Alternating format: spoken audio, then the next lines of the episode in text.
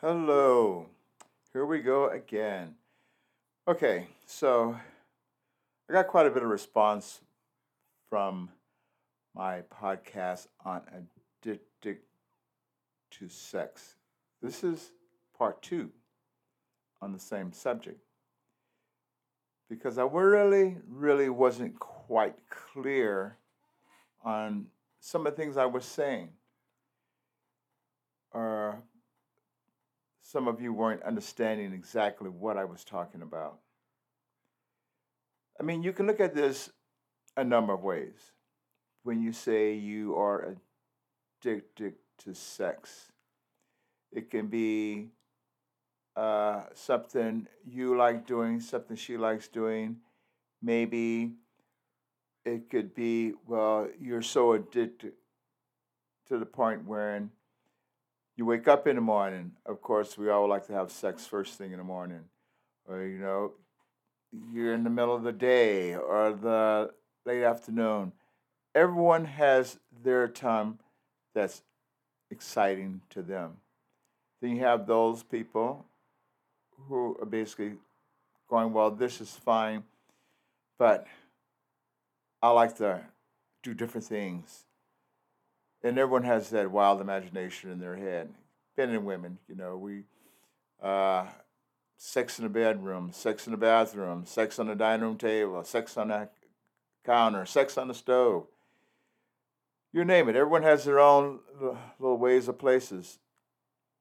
You know, I knew of a, a young man who loved having sex in the middle of a window because he, the excitement of being caught, having someone watch him. He called himself, he said he was a sex addict because he liked to do it in very strange places. I knew a woman the same way. It was like I want it's the shock effect. So her thing she was a, she calls herself a sex addict. I don't call that a sex addict. I call that a person with a really good imagination because when they want it, it's it can be well I want I want it now. I don't care where it's at. Let's just do it. But the thing is, are you enjoying it as much as the other person enjoying it. You know, you can be a sex addict, but it can't be a one way street. You have to enjoy it as much as the next person. Maybe you like the excitement of being uh, of being caught with it, maybe, but the person you're with may not be that excited about it. That may not be their thing.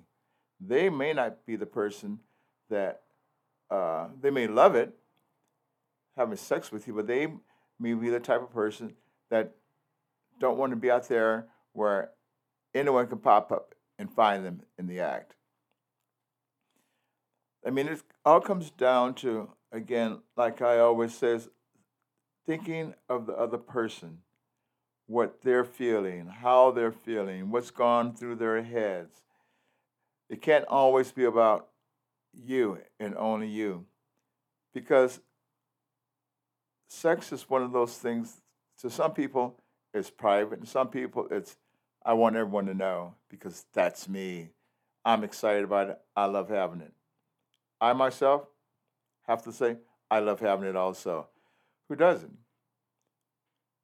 But as I've, as time gone by, I'm not the person I wanted to be doing it where if I'm doing it, all of a sudden someone is going to pop up and go, What are you doing? it could be exciting in one minute, but it could be terrifying to the person you're with because that wasn't their thing. But you know, when you're in the heat of the moment, everything goes. We don't think about that. Yes, in the heat of the moment, everything goes. But I like to think of that's part of excitement in your life. You can always look back at it years down the road and tell yourself, I did this and it was just insane. But I loved doing it so much that it was something that really turned me on. So I always looked for partners that enjoyed it as much as I did. And that's the tough one because you may meet someone and they may be very passionate toward you and you can be very passionate toward them. But maybe they're not as much involved in the sex act that you enjoy as much as you are. So that's where you have to find a balance. Now, where is that balance going to be? How are you going to treat this? What are you going to do? I want to be with this person, but are they going to be excited about the things I like to do when it comes to the intimacy of our lives? And if you find that's going to be a problem, then you have to figure out how do I deal with this? How do I go about getting this person to be on the same page that I'm on? Because these are questions that we have to ask ourselves if we ever are serious about being with someone for longevity. Wouldn't it be great if you can find someone that love getting it on as often in any place the way you love to? Will that excite you?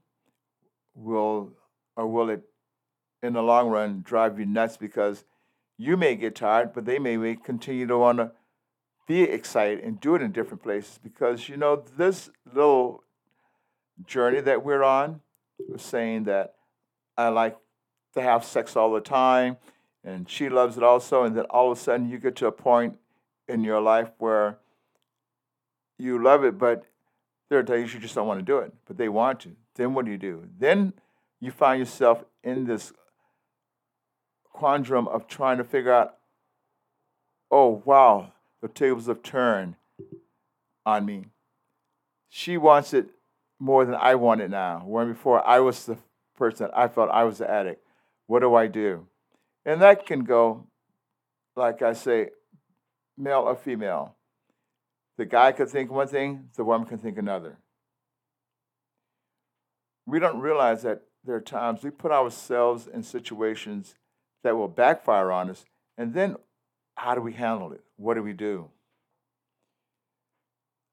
It'll drive us crazy because what we're trying to do, we're trying to figure out how to fix a problem that we started and now it's gotten out of hand.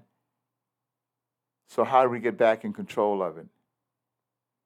So, whenever you sit back and think, well, it's like any addiction. You're addicted to something.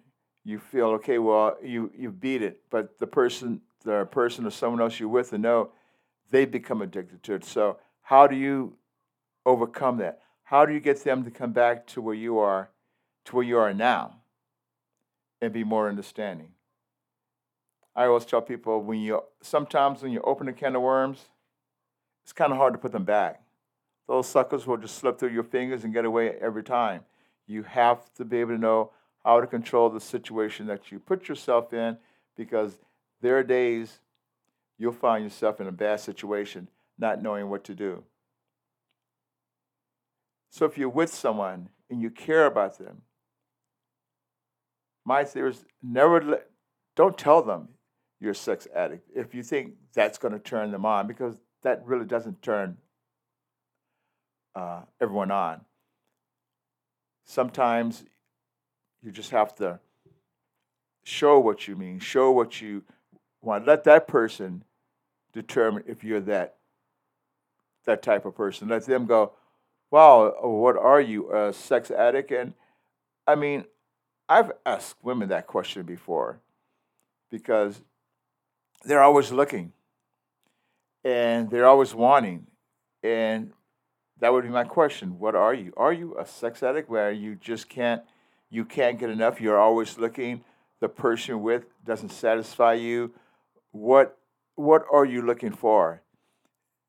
And to ask that question to a man or a woman, I'll guarantee you they cannot give you an answer. It's just something they like and they enjoy, but they don't know why. But I think deep down, subconsciously, subconsciously, they do. They just don't know how to work around it. And I like to say that can be with any addiction because, in a sense, I call that not having a strong will to control one's emotions or things that we tend to strive to get away from, but it keeps pulling us to it. because that's that's our weaknesses. You know, you may say, "Well, that's not a weakness; that's a, a strength to some people." Yes, it is, uh, but it can also be hurtful to others. You know, you're in a relationship with someone, and uh, you you always want it, and they don't always want it. Then what do you say? What do you do? How do you how do you work around this? How is it in your relationship? Are you going to be able to keep this relationship if you don't know how to work around the one problem? Maybe you should say, let's make a schedule. But then again, whoever heard of a sex schedule? I mean, does it work? I mean, what happens if you set a schedule and something strange is happening in your life, or and you're you're not prepared or you're not in the mood? then you may as well take that schedule and throw it out the window because that's not going to work. Sometimes I think sex should just be spontaneous. It's not well when you, you know, it has to be well when, you know, both parties want it. But, you know, there are times when you're with your mate, you can basically tell when the other person is interested or wants to get it on. And if you're not able to pick up those vibes, then what good are you to that person? But if you're going to say that you're addicted to it, then you've got to find someone that's going to be as crazy about it and motivated to always do it in, at any time, any place that you are. I think that's the fun of it. Finding that person that is, is crazy about it, want to do it whenever the time uh, you don't say the time is right whenever the time hits both of you. It can't hit one of you. It can't be a one sided thing. It can't be, well, I want it. It works for me right now, so you have to. Well, if not, then I'm going to find someone who's ready right now.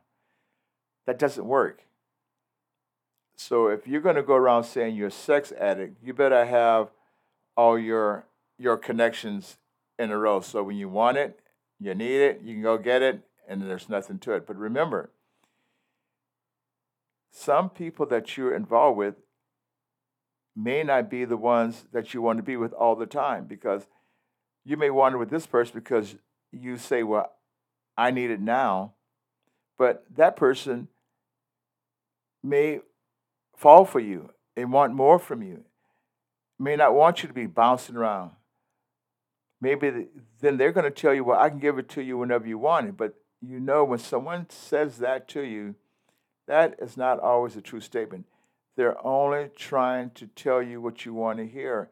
And then once you get involved and they're not able to give you what you want when you want it, because you have labeled yourself as someone as a sex addict, then you decide that you need to go looking in other places because you're not getting the things you want. So basically, my theory is Never call, never say you're addicted to sex. Because you're li- literally putting a trap in your life that you'll never get away from. Because you'll find yourself always looking, and then you'll find people falling for you, not realizing that you're not serious about a relationship. You're only serious when it comes to give you what you want, when you want it, and where you want it. These are some things that people never, ever think about. Like I say, we can't always just think about ourselves. We have to think about the people that are also engaging with us. We have to be mindful of not only ourselves, but those that we engage with. Because if you're going to spend your life bouncing from person to person because it's all about sex, because that's your thing, then where's your life when you're 50, 60, 70, 80 years old? I mean, really, think about it. I'm going. I'm quite sure you can continue finding what you need or doing what you need, but are you happy? Are you really happy? Or you convince yourself that this is my thing? Uh, I know this is what I want and no one can tell me. And there are people out there like that who will basically tell you and argue with you, hey, this is my life. This is what I enjoy doing. It's made me happy all these years. My question is really, are you really that happy? Where are you in your life? You're that happy. You can fool everyone around you, but the one person you can't fool is yourself. And once we realize that it's not just about us, then we can move on in our lives about how we think about sex, about how we think about the people we're around, and what it does to them and what it does to us. There's nothing wrong with with it. It's just you have to be aware of everything you say and do. Hey, I love sex. Who doesn't? I wish I can do it every day, all day. But you know what? There's a time in your life where you can't do that. It can be frustrating, it can drive you nuts. But as we get older, I like to say shit happens. Then you have to live with it. Dating who knew? It all sucks.